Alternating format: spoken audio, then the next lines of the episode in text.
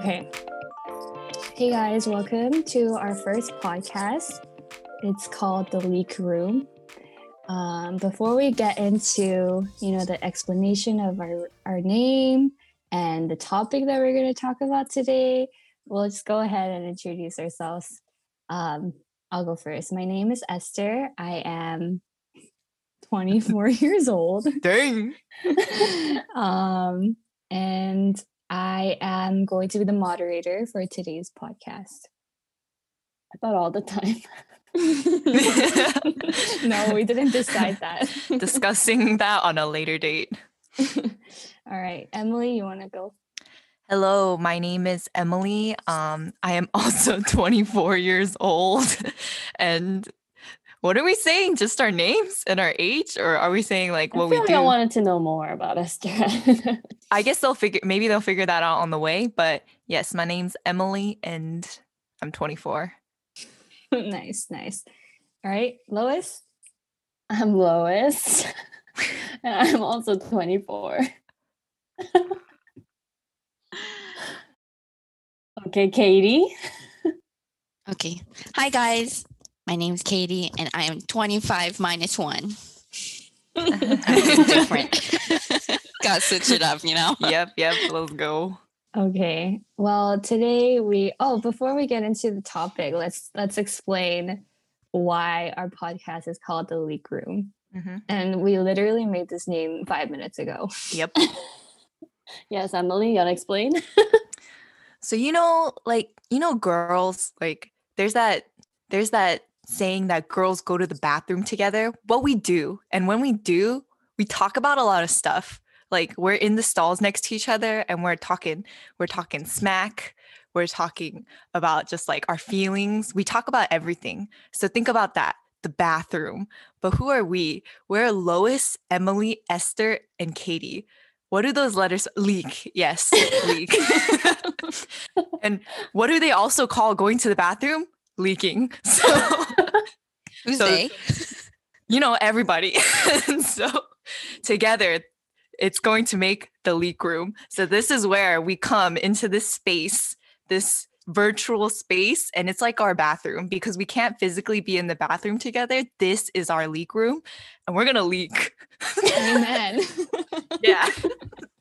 so welcome to the leak room. Ooh, thank, you, Thank you. Emily. All right, let's go take a leak together, guys. Yeah. That sounds so weird. Take it away, moderator. What's our first topic? So today we're going to talk about the different types of personality tests out there, but more specifically the Myers-Briggs test and the Enneagram. Um, personally, I like Myers-Briggs a little bit better. I think I'm in the minority group because a lot of people have been really like talking about the Enneagram, but I think I told you guys this, but like I don't really know what number I am. I Mm. keep getting like different numbers every time I take it. Mhm. So when I look at the Enneagram, it's like more complicated. And then the Myers Briggs is like very straightforward because it's like Mm. either you're extroverted or introverted, or you're a thinker or a feeler. So I think I kind of gravitates towards Myers Briggs. Mhm. I don't know about you guys.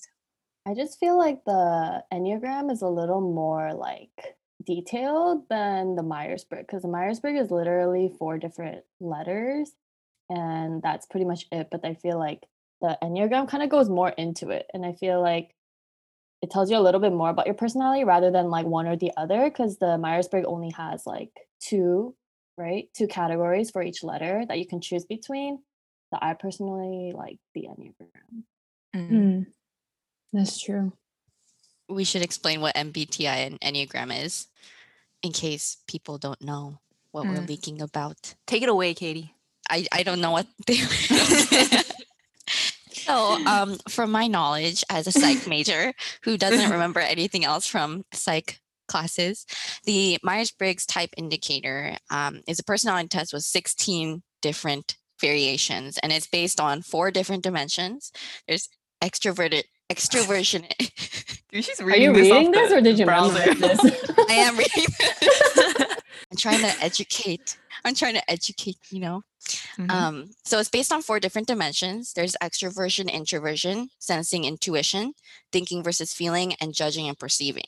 And so your type is a combination of each of these qualities, and it's based on how you answer these 93 type questions. And it's more of um, catered towards people that might like a more static version of their personality.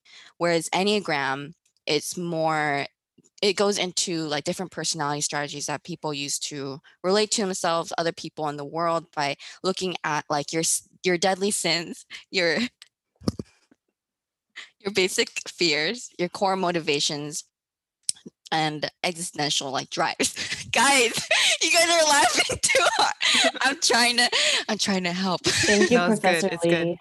Yeah, good. Wow, that was so professional. Thank you, Mhm. Katie. And she, she was like, "Oh, I don't, I don't know much about the." Enneagram." but Wikipedia does. thanks google Maybe we should just start with one of them then. okay, which one should we start with? myers-briggs Myers Yeah. Is it's like easier? I feel like that one's more well known. Let's try to guess each other's Myers Briggs. I'm pretty Dude, sure I know, all know y'all's. Myers Briggs. But um, wait, I actually think all of us are different. Yeah. I think so too. Yeah. Yeah. Okay. How about I? I guess Lois. Lois guessed Katie, and Katie guessed Emily, and Emily guessed me. Okay. Okay. So I think so. I know Lois says she's something, but I feel like she's the other. so she says she's ISTJ, but she sometimes I think gets ISFJ too. It's like T and mm. F are kind of like back and forth, but she's an ISTJ, right? Nah, I always get T. So F is very close. yes, yes. Wait, so can you clarify the letters? So you said IS. So Uh, Introverted? ISTJ, introverted, sensing, thinker, and uh, judging, which is like organizational. mhm, okay. Yeah. Lois guess Katie. Katie, I. I don't know the S and the N that well. Um, I think I see it as S is more um, detail oriented, and then N you're looking at bigger picture. um, And technically, S is like you use your senses, like you're hearing thing or you're hearing, seeing, touching to make decisions, whereas N is intuitive, like you're using your intuition to like Mm. make decisions. ISFJ. Ding ding ding. Nice. I don't think I ever change Myers Briggs, honestly. Um, okay, I'm gonna guess Emily. I think mm, you'd be an INFP. yep. Yeah, you're the most spontaneous. Doesn't go by the calendar. yep. Um, and I'm pretty sure Esther's was ESTJ. Mm-hmm. I remember Emily's because she's the exact opposite. Yeah, of me. yeah, exactly. How are you guys friends? I know, Um, right? Are we friends? Yeah. Opposites attract. Seriously, wait, that's crazy how all of us are different. Yeah. Emily and Esther, with your different personality types, was there ever a moment where you thought and looked at your uh, your Myers Briggs and thought you wouldn't get along because of this person? Was they thought a different way? Hmm. I mean, we met in high school junior year, and I feel like honestly, Myers Briggs wasn't even a thing until like college. I don't know if it was just not a thing for me or if it just became more popular when we were in college, but dude, in high school, I mean, we were just friends, which is like interesting because that's like one of my questions, I guess, is that like I feel like these days the Myers Briggs test and like Enneagram less so, but Myers Briggs, I feel like when you join a club or you meet someone for the first time, like a lot of times they'll ask you like from the get-go like what's your myers-briggs? But i wonder i mean it's pretty general like i feel like it doesn't tell too deep into the personality as like enneagram might but for myers-briggs like honestly like i wonder if like in high school like i met esther and it was like hi my name's esther. I'm an estj and i'm like oh i'm emily. I'm an infp we won't get along. We just like didn't become friends. But i mean mm. like yeah, that's why as much as I think it's like a fun like tidbit, like I feel like when I hear it, I, I try not to like think too deeply into it because honestly, like I mean, me and Esther have been friends for so long, and I don't feel like any like clashes or like anything happened as a result of like our Myers Briggs. So yeah, to answer your question, I feel like it doesn't. It didn't really matter. Like it's good to know, Mm. but Mm. yeah. What about you, Esther? Mhm. Um, I would say kind of the same, like same thing. We, uh, maybe it's because like I don't really pay attention to it either, but I don't really recall a moment where I was like, oh, because she's a T or because she's an F and I'm a T. Like, I don't think I've have, ever had that moment, but I do think like just myself personally, I actually gravitates towards people who are like different.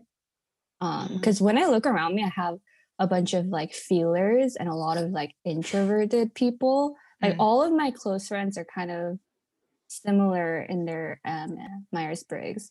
Mm. So I think it's actually the opposite where I feel like I get along with people who are like different. Mm. Maybe because I'm like interest like it's very interesting to like see how they like make decisions and how they like work as a person. Mhm. But yeah. Yeah, I definitely think it helps inform my perspective of a person and how I would act around them or make decisions around them or um, maybe ask them certain questions because like with people that are very spontaneous or like Emily, they they don't mind like if you know you just wake up at 5 a.m. or like let's go watch the sunrise or whatever but like for people that like a set schedule it's like okay i should work with their preferences and what they like to do so then you're not clashing Mm. but i think that's the extent of like how i use that to like um, make judgments about people Yeah, I don't think it really is like the first thing that pops up into anyone's head when they're like determining who they're going to be close to or like who they're going to be friends with. If anything, I just feel like it was just like an icebreaker question when we started going to college that like everyone would just ask just for the fun of it and to like open up the conversation. Mm. But I think it does help you like understand the other person a little better and also just kind of like I guess this is different like love language is a little, little different from this, but I think it's kind of similar in a sense like you just learn like how this person feels most loved or like why they think a certain way and like why maybe they might be annoyed by this.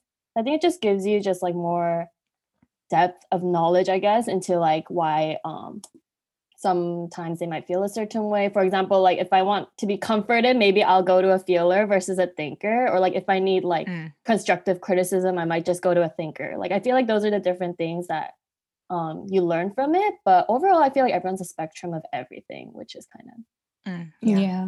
yeah. I think it's also because we're not like all of us aren't like extremes. We're all kind of in the middle for all of it. So I think I'm actually in the 98th percentile for all of them. Oh, no. I think I'm 98% like feeler, like 98% like Wait, like it's weird though because for Emily, like even though you you say you're 98% feeler, when we like let's say we were talking about something and we someone is like like sharing something, like an issue, you always give like very logical, like almost thinker advice, I Hmm. would say. And so it's maybe it's like when you have to make decisions for yourself, it's different, but at least when you're giving advice to us, I always thought you give the most like logical advice. I think maybe it sounds like I'm giving I don't like in the end like I'm still being a feeler doesn't make you an illogical person like I would say because for me I think I would say being a feeler my biggest strengths are maybe like empathy or like being able to like understand how they're feeling and from there like I'm able to like kind of think okay if they're feeling like this in this situation what would I do if I'm in there? So I guess that's where the feeler aspect comes in whereas I feel like thinker like it's different because they don't understand. Like I remember having a conversation with Caleb. Y'all know Caleb. He is the Test T. He's like a super thinker. And I remember we were in the car and like we were talking about something and I was so intrigued because like I was talking about like my feelings and how like oh like this person felt this way and my heart just broke or like I was like tearing up just thinking about that and he's like why don't they just like do this and fix the problem and it's like it's a logical answer that he's giving, but it's not really informed by his feelings. Like, I feel like if I said that to the person, they wouldn't have taken it the right way. But I think when you're a feeler, you're able to kind of like think like okay they feel this way so from where they're feeling what's like kind of i guess good advice to be able to give them in that moment that they're feeling a certain way. So it's not really like like feelers still think and thinkers still feel, but I feel like there's like a little like difference in like how you can connect with another person and I'm sure in like your own decisions too. But yeah. Um what do you guys think is a category that you personally wish you were different in? Like, oh, I wish I was more. For me, I wish I was more of a feeler. And I think I am getting a little softer and becoming more feely as I'm getting older. And also, um, I, I see the pros of being a P over a J. And I think I'm slowly kind of changing that way too. Not drastically, but yeah. Uh, I feel like I would the only thing I can see myself like wanting to change in is maybe like E and I because I think first of all people are surprised when I say I'm an introvert because I feel like in like group settings or like personality wise like there's kind of this like like idea that introverts are like the shy one or like they're the ones that don't talk or like feel uncomfortable and I don't think I feel like that in like group settings or anything, but I do think like the reason I'm an I is 100% due to the fact that when I'm in like social gatherings and stuff, like I'll be super high energy and like socializing with like people like very comfortably, but I run out of energy. And like at night, I'll be like wiped or like I do have like a capacity where it's just like kind of like I definitely don't come out of it feeling like rejuvenated by like social energy. So I think in that way, it's like honestly, like knowing that my personality like as a person is like like I have fun in those settings. I would wish that I'm an extrovert and I came out of those settings feeling like refreshed cuz like I know a lot of people are like, "Oh yeah, like like when I'm I get like pumped up when I'm with other people and I do too, but it just like crashes like at the end. Like I'm just like, "Oh, like I need my alone time." So, yeah, I would want to change probably the I to an E. What about you, Lois? Um, I think similarly. I think the I to the E. I think like I'm I for that one I think I'm pretty on the extreme too for the introverted part. I think like especially in college like before like every like one-on-one or like before every like loitering session before GMs I would actually get like so like I would hate those moments like having to like meet new people, go out and mm-hmm. like talk to them first. and like even like before I have to like eat with someone, like in the moment, I'll hit them up and be like, okay, like let's eat next week. And then like right the day of, like right like five minutes before I'm supposed to meet them, I'll get so anxious and like try to think of all these questions I need to ask them about and be like so scared of like awkward silences. So I think like that's kind of like still hard, like when I'm in a new setting. Like it takes me a really long time to like um adapt and like get to know someone and like open up and like show the real side of me, I guess. Like um because i think everyone's impression of me is like genuine generally like very very quiet and just like calm and stuff which no, I think... girl, you wild. so yeah, if anything, that would be the only part. But I think kind of like what Esther mentioned in the beginning, I have people around me that are the opposite that can do that for me. Like mm. I don't have to be the one to be talking all the time. And I feel like that natural that's kind of naturally how like your friend groups form, I guess. Now that I think about it, I do have more friends that are able to like lead the conversation or like ask mm. questions mm. or like just be more fun and bring out that part of me. So I think that also plays a big role. So if I had to choose, I would choose it, but it's fine. Wow, friends are just friends are just people that are compensating for each other in the end. That's what that's what we're learning right now. Wow. Words of wisdom. You know what's really funny is that when I was listening to Lois talk about like meeting someone to eat dinner or like a lunch or a meal with, um, did you guys ever feel like right before it was supposed to happen or like day of, like something comes up and they have to like cancel it and you get like secretly happy because you have to meet? I think that's happened to me a couple times and that's like yeah. the introverted part of me coming out. Mm-hmm. For sure. I've had those moments, but usually they're with people that I'm like not really close to. And then you never reschedule, huh? Yeah. yeah. Um, Esther, my question to you was Was there um, a reason why you wanted to become more of a feeler type than a thinker? Oh, yeah. Um, I think it's just not really, not really about how I make decisions because I think I still like making decisions based off like logic um, more so than my feelings. But I do feel like I lack uh, sometimes um, feeling connected to my emotions. So like being able to um, like determine what I'm feeling at certain points. And I think that's just emotional health, I think is a very important aspect of your health in general. And so being able to identify your feelings and process that, I think is a very good trait to have. So I think in that general like sense, I want to be more in tune with my emotions. And you know most feelers are a lot better with processing their emotions and expressing their emotions. So i think in that way i want to be more of a feeler. And i'm learning to do that by like surrounding myself with people who are feelers. Mm. yeah. How about you katie?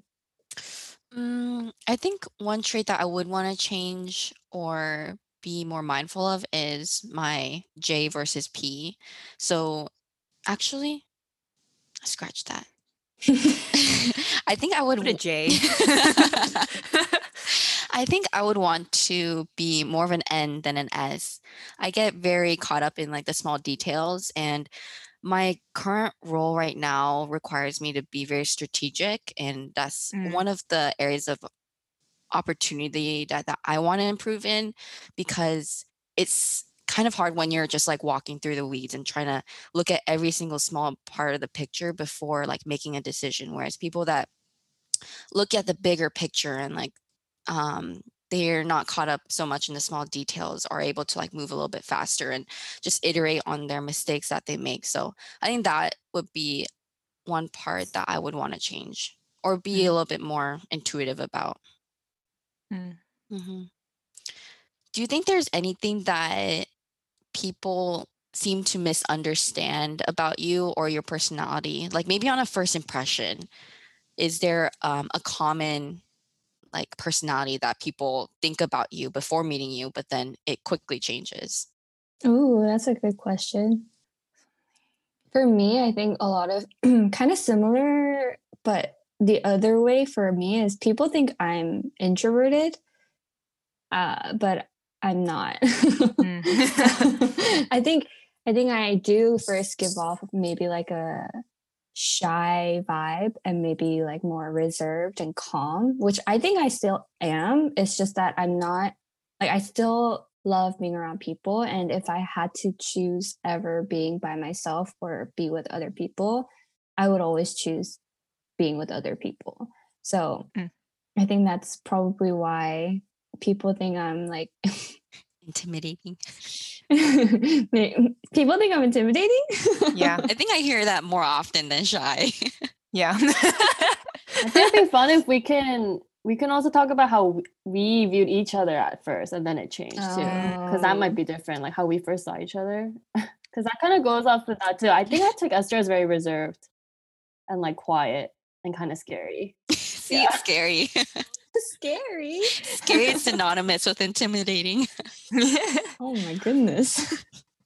Oh. I mean, again, in high school, like I don't really think that far into things, but I mean, Esther was like, Esther was like cute little Asian girl, like the Asian transfer student.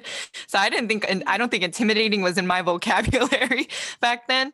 But yeah, I would say I didn't, I wouldn't necessarily have chalked her up to be like an extrovert, but I also think like that could have partially been because she was a transfer. So like obviously, like I think like we as people that had gone to that school for so long we're just used to it. So it's like very like comfortable and like it's easier to be like louder or more out there. But i will say like i remember when esther first like came to our school like she started like joining rando like clubs and like she started a club with someone. I'm like dude like i feel like such a like like a dropout. I'm just like i've gone to this school since the beginning and like i like didn't try to do many like extracurriculars or anything so I guess like maybe in that way is where her like being extroverted showed because I feel like she like met more people and started trying to get involved. Whereas like I would like me as an extrovert, I might meet people but not like necessarily go out of my way to like get involved in a lot of things. So yeah, that was my I guess first impression. I feel like she has an aegyo that she doesn't show to us, to other people. Can you uh, explain what aegyo is to the non-Korean audience? Even though I'm sure most of our audience will be Korean. Esther, since you have the most egg, can you explain, please? what the heck? We can all agree here that Katie has the Whoa. most egg So Whoa, whoa, because none of them are explaining it, aegyo is like that word like cutesy. It's like you got that you got that little like you got that cutesy that little charm. Like I don't Ew. know. Like I don't know what the English translation. It's like that girl that when you say like no, you can't buy that, will like look up with you, like look up at you with those eyes and like slightly tap you. That's aegyo. Please that tell me I don't do that. Yeah. that's Uh, Katie does that. Please Katie tell me I that. don't do that. Esther does Oh that. All of y'all do that. Okay, but actually, I think I heard her maybe like talk to like a like older sister, maybe or someone, or like, and I've never. Also, our apartment doesn't hug each other, and like, except for Katie. I try. Lois, you, Lois, you don't it's- hug people. It's literally only you. I don't know why you're saying our apartment doesn't hug each other. Like you don't hug us. Like Wait. straight up. Wait, wait, wait. When you okay, when Esther, Emily, and I hang out, we never hug to Oh, say hi or bye. So it's not only me. Okay, well, Lois, you're uncomfortable with it. Me and Esther can't just be hugging on the side while you stand off. So me and Esther, honestly, before we met you, we used to always hug. We used to hug, and I used to carry her and swing her around. But then ever since you a joined, we're like, "Ah, man, we can't do this in front of Lois. She doesn't like hugging. And then we just stopped touching each other like completely. Katie, you need to come back. Ever since you left, our apartment has been very dry. Where's the physical touch? Actually, that's probably not a good idea during COVID. oh yeah, yeah. Maybe it's for the best. Okay, I totally lo- forgot what I was talking about.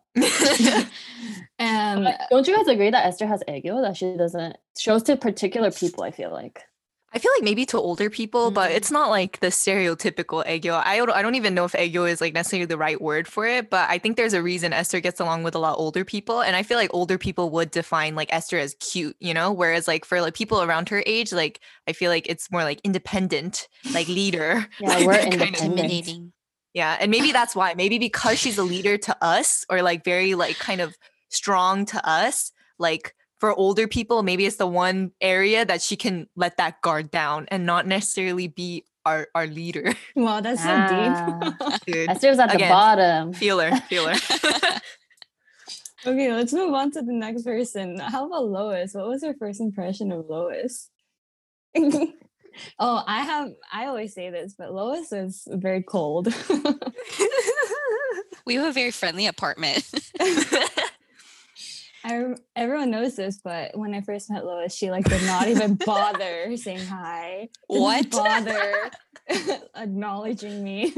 it's because I I visited her church, and um, I went there for like a month or two, and literally like we never interacted. We never had a conversation, and we like didn't become friends until we both got into Mm. UCLA. yeah, but on Yeah. paper, you guys did a lot together, didn't you? Guys like go to a Dodger game together, like Catalina, but Yeah, y'all weren't friends. did. We did, yeah. We had one. We had Natty. Natty was the the bridge between Mhm. us. If Natty Mhm. wasn't there, Lois and I were like strangers. I don't say hi to new people. I'm sorry. You got better at it though. I did get better. Hard to get, Lois. I've never said hi to. Actually, I was nice to Katie when I first met her. When she came to Everyone's our first nice to FAFSA or something. Dude, are you kidding me?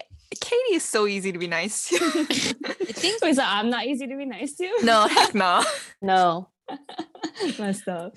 Um, also, Lois, I think is like she her what she gives off is very different from who she actually is. Like she can come off as like very like strong and stoic and very expressionless. But I would say we always say this, but she's like the most sensitive and the Oh, most heck yeah. What? And Lois, what's your favorite color again? Pink. there you go, ladies and gentlemen. There you go. But I don't wear pink, but I have everything pink. Literally Mhm. everything pink. Yeah, That has nothing to say about my personality. Yeah. Emily, let's should we talk about Emily. No, No, no, we need to keep talking about Lois. We're not done. My experience with Lois, it's like funny because I met Lois on her birthday. Like a couple days before our first year of college and it was like with Esther. So here I am, the third person going in on Esther and Lois, but as you can see, Esther and Lois weren't close. But I think like in college you're like trying to connect with the only people you know. So we went to watch a movie, we like it went to Starbucks I think, and I straight up like remember like I was like, "Oh, like Lois is Esther's friend. I'm going to be her friend too." and like obviously they weren't friends.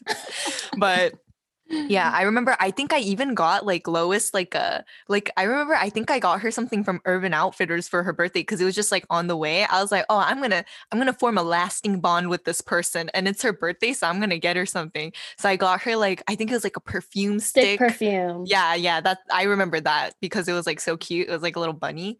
But yeah, so my first impression of Lois was like, "Oh, she's friends with Esther, so therefore we're like she must be a friendly person." But boy, was I wrong. oh no.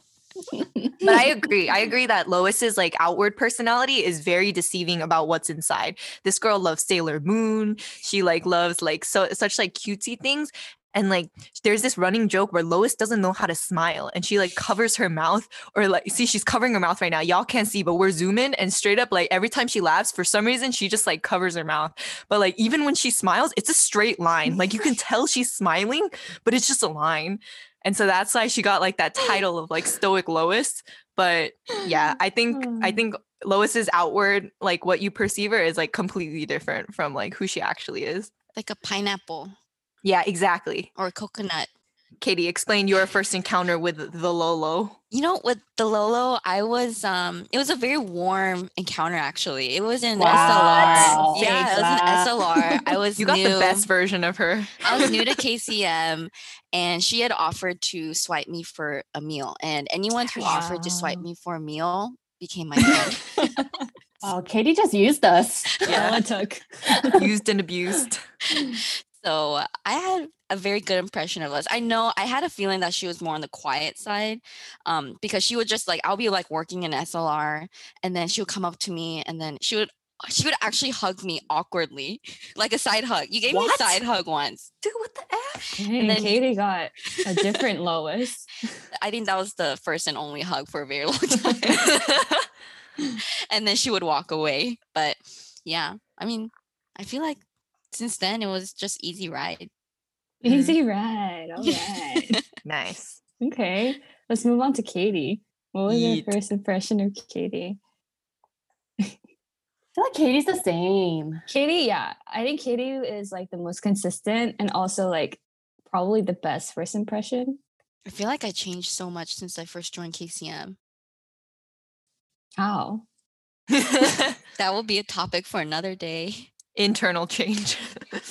Katie is just like a very like first of all she's like a very smiley person so it's like not intimidating like at all to like approach her um and i just i think the fact that we asked her to be our apartment mate after like knowing her for like two months goes to show how great of an impression that we had of her I hope that was the case. Did you guys have a like a dorm name for the three of you? Cheslow barnes yeah, Cheslow Barnes. Or Barnes Yeah. and Noble. Yeah, no, it Shout out was to Barnes and Noble was me and Esther. Mo- like you were and in that, so I don't really count that. So it's Cheslow Barnes. Yeah, so Chester, Lois, Barnacle. Yeah. Oh, okay. That rolls off the Mhm. tongue very easily. yeah, I think I swiped Katie too. Honestly, like I don't actually recall having much of a relationship with Katie before we asked her to be our apartment mate. And honestly, I think back then it was like in my mind, it was just she was the best option out of like the options that I guess were left. Cause like, you know, when you're choosing apartments, like you're like looking for like like I feel like we had a solid four and we were just looking for that fifth. And like I think Katie just seemed like the best option, even though I honestly didn't know her. But I remember I think Esther and Lois, both of you guys vouched for her. So I remember after that, I was like, oh, I need to like get to know her because we're gonna like live together. So I remember swiping her and I think she posted like a picture and she's like, thanks for swiping me. And I was like, yeah, we're friends now. You met But- the bar for friendship. Yeah, it's weird because like I I mean everyone's like oh like Katie is super like smiley and like very like kind looking and I don't distinctly remember like looking at her and thinking oh she looks like a kind person. Like Yeah, Did I I, don't know. no, not that either. I just don't remember like like putting much weight in I guess what you looked like or anything like that. But I do think it was like helpful that you were like going out to Sovereign like the same church. So I feel like for there like in that area we just got more opportunities to like hang out with each other and I was like, "Oh, she cool. She falls asleep during service a lot, but yeah, she cool." Hey, I'm praying hard. That's, I think you're I think you're misunderstanding my intention. I don't know. I was really working on my prayer. Dude, you must be a pro now. But I agree, most consistent. Mm, yeah. I think very like that motherly caring vibes like carried Mm. on over through our apartment. Like she would always cook for us, like clean. whole grain pancakes. It's like, what's wrong with half grain? Like Oh yeah. with her And with a milk. two two percent milk. It's like, what's wrong with We're not whole supposed milk? to drink cow's milk, guys. Yeah, the only thing is like we didn't realize how hangry she gets. oh Oh, yeah, That was that was one time. it was no, not it was like one nine time. times, dude. You could tell when it's Katie coming in the door because she's you hear She grocery bags it, and she's yeah. stomping. As I'm five seven. yeah, And she I'm like 5'7", throws her backpack. Wait, seriously though, at one point while we we were living together, I could really recognize everyone's footsteps. Like I don't Yeah. even have to turn around to see who it is. I just Mhm. know. Yeah. You know the jingle of their keys, the Yeah. like step of their footsteps, how they throw off their shoes. There's some people that throw it off, and some people that just silently like take it off. Some of us use slippers too. That was a Yeah. telltale sign. All right, what about Emily? Emily's first impression. Leah was so weird and she's still so weird. Wait, I feel like your guys's first impression is gonna be very different from my first impression. yeah. So I saw Um, her in high school. I think we always say this to people, but like we were actually close then, like closer friends than we thought we were. But back then, I remember Emily was so like, I thought she was like, she's gonna get big headed, but I thought she was the coolest one out of the whole entire Dude. group. I was. oh my gosh. How many people were in this group? Boy, was I mistaken. Dude. Nah, It's you had a good eye back then. it's because our friend group in high school they were very different from us and i think mm-hmm. emily and i were the most similar and we were like the most sheltered like we didn't really go out with like our friends to hang out So you said you thought I was Were you guys cool. the losers? we were the coolest of the losers. Yeah so i was a loser back then so my opinion of who was the coolest doesn't really I was- matter I was the god of the, lo- the losers. yeah, so that's my impression. I was like, oh, she's pretty cool. Like, oh, she can draw really well. She can sing really well. So I was like, oh, she's pretty talented. And then we came to college, and then, you know, you guys can go on from there. what was your impression of her? the next one that met me was Lois. Yeah, in Oh. order. Yeah, I think like in the beginning she didn't show she doesn't show like her like full on funny side right away, I feel like. Especially if it's in a smaller group. If anything, I noticed her like in the big groups, I was surprised by how easily like she would like get along with all these new people, like these older older adults, these older um what are they called?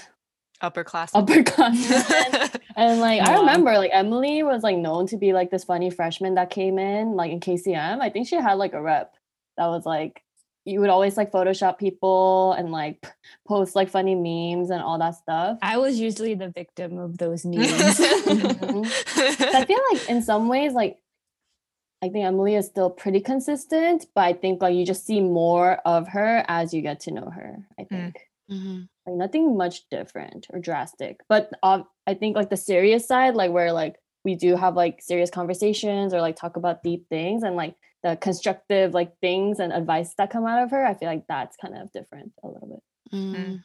There was one moment, I don't think it was my first meeting with Emily, but it was my second, where it was a very lasting impression, actually. It was after like some KCM event or whatever, and I knew of Emily and that she was part of like your your Cheslow Barnes, like up um your room. And I like heard of the same things that Lois talked about, how she was like really funny and like I think I saw some pictures of you when you were in freshman year and you had like really short hair and like glasses. and it was like a very Ah, distinctive like person like a look. So then I think the second time that I actually met you, um, you swiped me at Covel, brownie point there, and then it was you, me, and Sarah. We were just like talking. I remember laughing so hard from that conversation. when We were just talking about the most random stuff. And I was like, man, I really want to be friends with this girl. So I think that was like my first, like, and most distinct impression of Emily. And it still is very true. Yeah. oh, you still want to be my friend? Maybe someday we'll be friends. Yeah. Someday. When- when you move to California. or you moved to Washington. Generally, a very good first impression for Emily. Yeah, everyone except Esther. And you too, Lois. yeah, yeah. Lois can't say anything. Wait, but I like being mysterious. That's Yeah, you do. That's her You do. concept. I do. Wouldn't you rather start off with a like um like people Mhm. think that you're like yes, thank you, Esther. people may have like a questionable first impression, but as they get to know you better, they get more impressed versus the Mm. other way around. Mhm. That's true. Yeah. I remember Pastor Alex said this once. I think it was for a dating thing, but like it replied to like all relationships. But he was saying that like basically it's better for in like for him if you start off with a bad impression because you can always work up. But he says if you start out with a really good impression, like once you taint that, it's very hard to like go back to the good impression because obviously the Mhm. standard was like higher and like you technically ruined something. Whereas when you started bad, it was like, oh, like I missed, I like mistook your character, and then like it's easy to like rise from there. Mm. So yeah, yeah, I think that still so applies Katie to everything. and Emily, don't be so nice to people and don't be so funny, okay? yeah, dude, we have a lot of people to disappoint. Start, start low. yeah, yeah. Be like Esther. Start low. hmm We never Uh, talked about Enneagram. I know. Oh, Isn't that we should move on to that one? I'm like, I think Enneagram's a lot harder to, or like, I remember like going to a conference and she was like, don't let people guess your Enneagram. Cause like, I guess that can like throw stuff off too. But we're going to go opposite of what she said. Can we guess each other's Enneagram? yeah. Okay, yeah, let's do it. Do you guys know yours? Because I know Esther said she's like confused, right? Like, do you like generally know yours? I do. I I'm just gonna go off the one that I had last. Okay. Why don't we all just guess Esther's right now then? Oh yeah. Should we do that? Okay. Uh, Yeah, I think eight. Just like Eight. eight is like the more like strong. Um Confrontational. yeah, confrontational, just The uh, boss. more like not stubborn, but um able to speak their opinions more confidently, I guess. And they're Mhm. just like the stronger people. What's the title? I think of it's an the eight? boss. Oh, Yeah. it's the boss. The intimidator. Um, eight is the challenger. Oh yeah, challenger. Yeah, challenger and the boss. Typically people that don't know what they are are typically six. Wait, Mm. I thought they were nines because nine is like the chameleon of the Enneagram. People used to tell me like, "Oh, I think you're a nine because you don't know what you are." I thought, uh, yeah, I think six is just the one that most people tend to be. I don't think it's like the default one if you don't know though. Nine and eight are very contradictory though. Nine is Mm. more of a peacemaker. They're they they don't like confrontation. So, Katie, are you saying you think she's a nine? I think she's a six. Oh, okay. What's a six? I'm a six. The loyalist. It's a Oh. committed. Lois, I thought we were gonna guess. Wow, Wow, she come right out and the say, idea. I'm a Scratch six. that. Scratch that. You can edit. I was gonna guess six anyways. I was gonna guess six. Same. Easy. Um, but Mm. for Esther, I would have guessed three. Mm. what is that? The achiever. Uh perfectionist kind of? I don't. I think one Perfectionist is is one is perfectionist. Yeah. Oh, three is like the performer. Yeah. very success oriented. Mm. So I actually the last one that I got was a three. Eat. Um, but I've actually gotten nine and one. I've actually never Mhm. gotten eight, but um the reason why it's so hard is because when I read over these things, like I feel like sometimes I am a peacemaker because I don't like conflict and I don't really Mm. like confrontations. And so rather than having like conflict, I would rather just like kind of um just like give up my like per, like personal preference or whatever just to avoid that.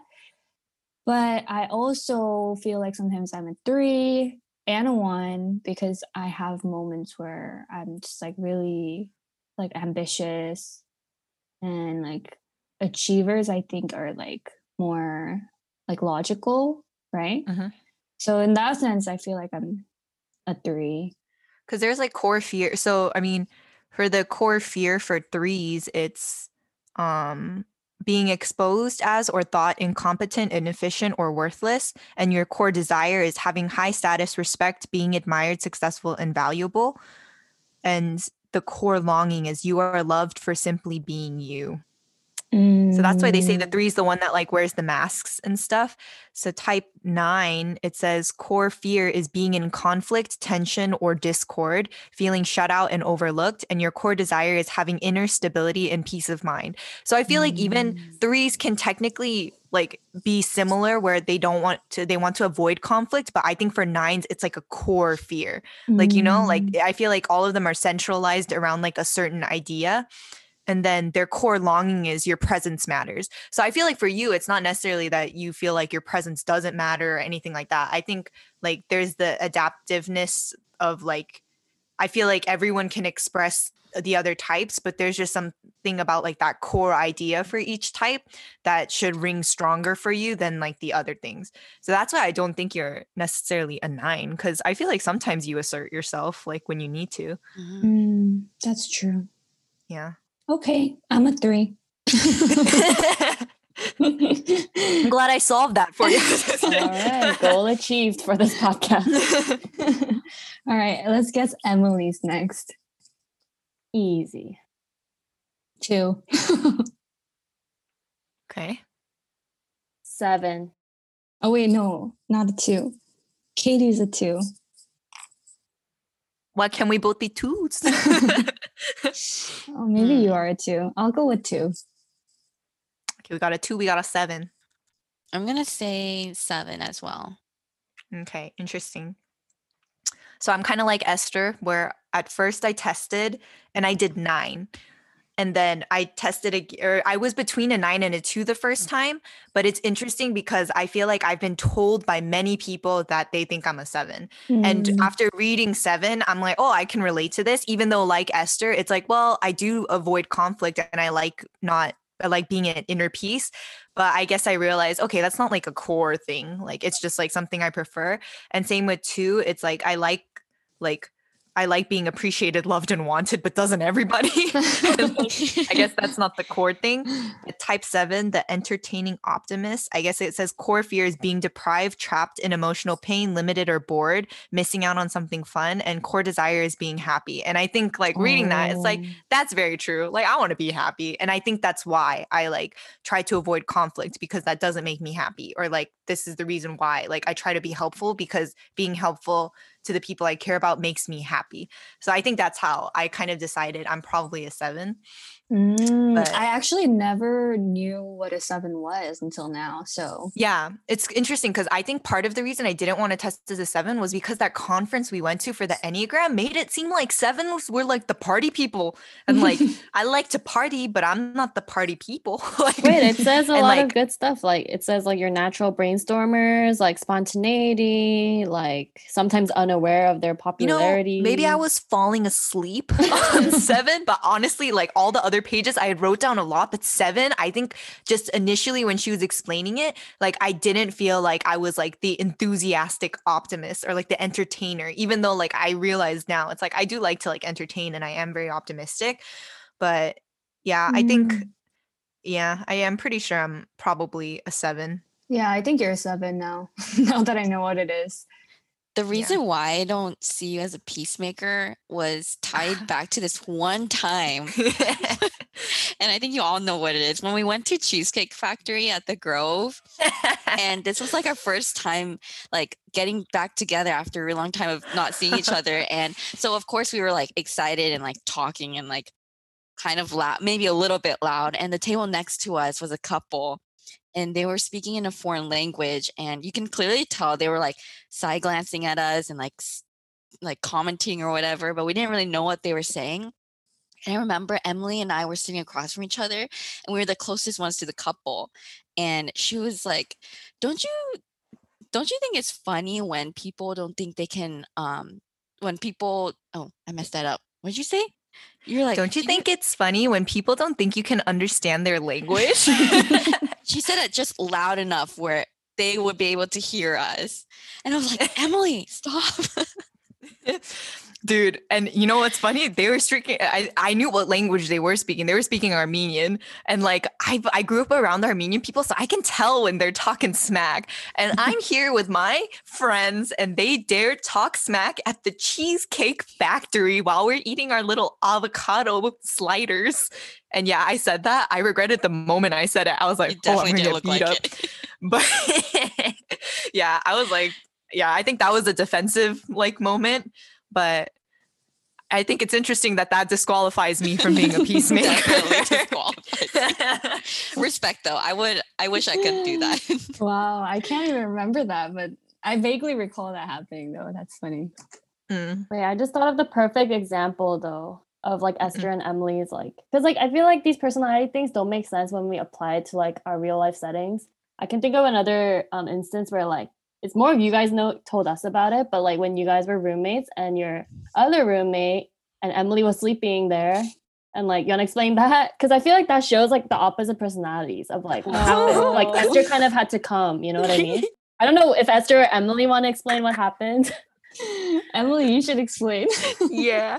So one day, non-disclosed name of our third roommate. She's never listening to this, but straight up, we had a rando third roommate. It was me and Esther, friends from high school, and then we got this rando third, and we're like, what could go wrong? Well, she was very, well, she was very different from us. Like, she was nice, but she partied a lot, and she brought over, you know, the boys. And me and Esther had no experience being around uh, the boys. So straight up, there was this time I was on the top bunk, and um, oh man, I almost, I'm, I like want to say her name. Let's say Stacy. Stacy was on the bottom bunk, right? And there was one day where Stacy brought home the boy. I'm gonna say his name because I hated him, James. He was You like not cool. His name? Dude, are you kidding me? After that traumatic experience, straight up, um, I was on the top bunk just like watching my movie, just chilling. And then all of a sudden, drunk Stacy and James come in and they're all like giggling. and like, I'm like, oh, it's about to go down. But I thought, okay, you know, they're just gonna flirt and like their bunk, like she's on the bottom bunk. So like I feel I feel the pressure of them like getting on. And I'm just like, oh, you know, they're just cuddling. and then straight up, like, I'm just like sitting on the top bunk, like, okay, this is uncomfortable, but you know, like my earphones are in, I'm watching something, it's like fine. All of a sudden, like Stacy's really tall. So I see her get up from her bed. She goes to the light switch and turns it off. and I'm like, she knows I'm here. Maybe like she she can't see me through her drunk goggles, but like I'm here. and then all of a sudden I feel like slightly more movement on the the bottom of the bunk. And then I like freaked out. And like, you know, the normal thing would be like as a person on the top bunk, just like knock and be like, uh, excuse me. No. but I was so non-confrontational that I like messaged Esther and she was in SLR, which was like, I would say a good like 10 minute walk because of how many stairs there were. But I was like, Esther, they're doing the boom boom in the room. Like I straight up wrote that. I was like, emergency, come right now. And she had to walk up all the way and she came pretty fast. So, you know, props to Esther, the homie. And all of a sudden, Esther, she doesn't even knock. She like just zips open the door and opens it and then like looks straight at Stacy and James. And I just distinctly remember she looks at them, walks in, and she's like, I need to change.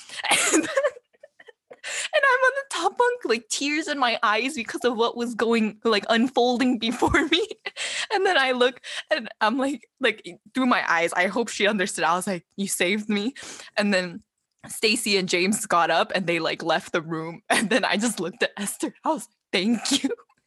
So yeah, I think that shows a huge difference in our Oh. confrontational personality. So I think I think that makes neither of us peacemakers because like if I was a true peacemaker, I think I would have just silently stayed there, like cocooned in my blanket with like my music on blast and not done anything. But I commissioned Esther to come and take over the situation. Esther, how long did it take you to walk over? I don't remember. I was just in shock that Emily was witnessing this. I was like, oh my goodness, I gotta go over there. Oh, that's so funny. Good times, Yeah. good times. I just thought it showed like a good example of the Yeah. difference. Good example. Oh, we still need to guess Katie's. yeah. Y'all know what it is. I'm pretty yeah, I feel like Katie's a two. That one's Yeah. like Very helper. easy. the proof's in the pudding. Katie is like the one that everyone goes to for emotional support. And Mhm. like I feel like when you have like a favor, I think Katie's the one that would most likely say yes. And like you just go to her. Yeah. For sure. Katie's a two, no doubt. So Katie, would you say like you resonate very well with the two, like the core fear being rejected and unwanted, core desire being appreciated, loved, and wanted, and your core longing is you are wanted and loved? There's a lot of um love in there. Mm-hmm. Mm, you know, I just like wh- I think one example that comes to mind was I like to cook, and it's hard when you're just cooking just for yourself. And so it's a little bit easier just make a lot. And I think just sharing that or even having leftovers and then people saying, Oh, can I have some? Then it's like, oh yeah, sure, whatever. Um, so that's like where I think people like perceive like, oh, like I do a lot of things for people. Um, but I think I do resonate with like the idea that it's like a little bit harder for me to ask for help. And Mhm. I think that in a way is me trying to feel loved um, Mm. by people by not asking for help or being like needy or whatever. But I think that's the way that I can like show love in my own way. Um, so then if I give everything to something or someone, then and I put everything in it, then and they don't give anything back, then that's nothing I can do or regret from. And Mm. um, then I kind of stray away from that basic fear of like not being Mhm. loved. Mm. That's a very Mm. roundabout answer. I don't think I answered the question. No, I think it does. I, I like I remember the conference person like said that they were a two and it was interesting because they were using the example of like at like church when they were like, Who wants to cook the cookies? And like she or bake the cookies and she's like, I didn't want to bake them, but no one else was raising her hand, and all of a sudden she found her hand raised. Mm-hmm. And it's like I think there's like that there could be the misconception that it's easy for you to help other people or like easy for like you to like do all these things for other people but like she was clarifying like it's not that it's easy it just like comes to you like nature wise and so it's kind of like or we just like baking cookies. or you know maybe you're the truest you're like the the god tier two and you're just like cookies for everybody Do you think you also have like that desire to be needed? Because I know that's like a huge thing for twos. Yes and no. This is something that actually have um, like reflected upon is that sometimes I think that I try to help when people don't want it or may not express that they want it. And I realized that from my own like actions and like thinking and like um yeah, just thinking that maybe this person doesn't want it or maybe I'm like trying too hard to like help them when actually they just want to help themselves and just be on their own. Um so I think what was your question again? I forget what we were talking about. you sounded like you knew what you were talking about until you just like all of a sudden what was the question Oh no, I was just asking if you feel like you have that desire to be like needed. yeah, I think that's where I place my friendships too and like how I express love. And if I can't express in a way where the person may like need me or if I can help them, then I don't feel like a valuable friend to them. Mm. So I do Mhm. try to like help out whenever I can. But again, like going back to my earlier point, like sometimes that help isn't wanted necessarily.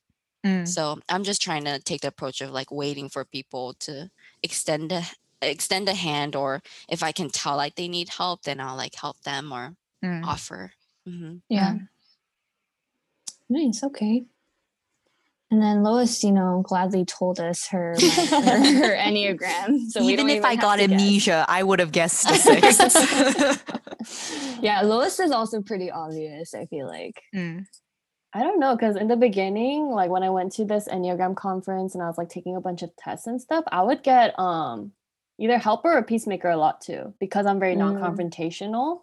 Um, and I'll just like keep my mouth shut no matter what. Like and like I'd rather just not really butt into the conversations if it's not about me. Like I've always been like the middle friend in any like friendships that I've had. Like I'm never ever really in conflict with someone directly. I think it's always the friends around me had conflict with each other or something, and I was kind of in the middle.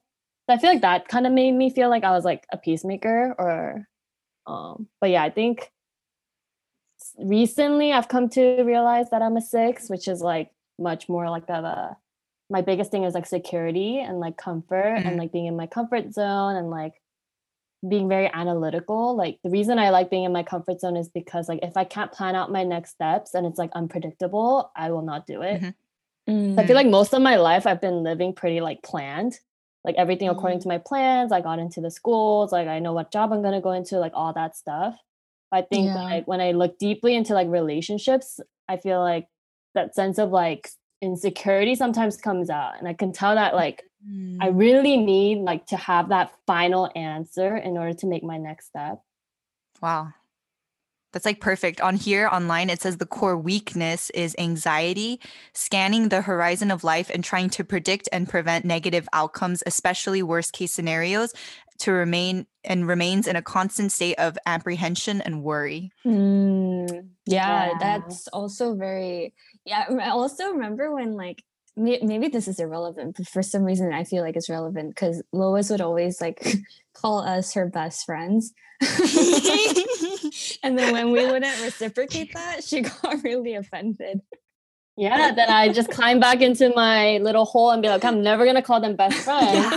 I remember Lois became super like like I don't know if snarky is the right word, but I remember like she was just like she was just like, oh yeah, like you're you guys are my best friends, and we're like me and Esther were on the same train where it's like, no, Lois, you can only have one best friend, so like you can't call us your best friend. And she's like, so you're not my best friends, and we're like, well, well, no, and she's like, fine. Like she's like she's like I have so many best friends though. I have I have Nari, I have I have this best friend. I have like I have a lot of best friends. Like and then it was funny because in the end it just came down to our definition of best friend being different. But I remember Lois view like there was like you could like she was like kind of joking, but at the same time you could tell she was like, oh my gosh, like I can't believe they don't agree with me and we're not best friends. You guys Yeah. shut her down real quick.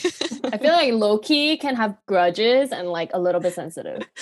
Yeah. Yeah. I remember straight up like I think we like Merriam Webster like looked uh, like we were like the def- definition of best is the number the number one like you can't have multiple. But I think in a way it's because like my Enneagram is also supposed to be like very committed type. And I feel like that goes into security too. Like I kind of Mm, need yeah. that like description and that label Mhm. to feel secure, like, oh, these are my best friends. And I they consider me their close friends as well. Mhm. Like obviously, like we don't need to put a title to it like that, but like I think it would- maybe it stems from that. yeah. Lois, have you ever had an experience where you just took a leap of faith of doing something and it turned out really well? Rarely. I don't think so. I really like ponder over it for like a long time. Ask I, I also need affirmation.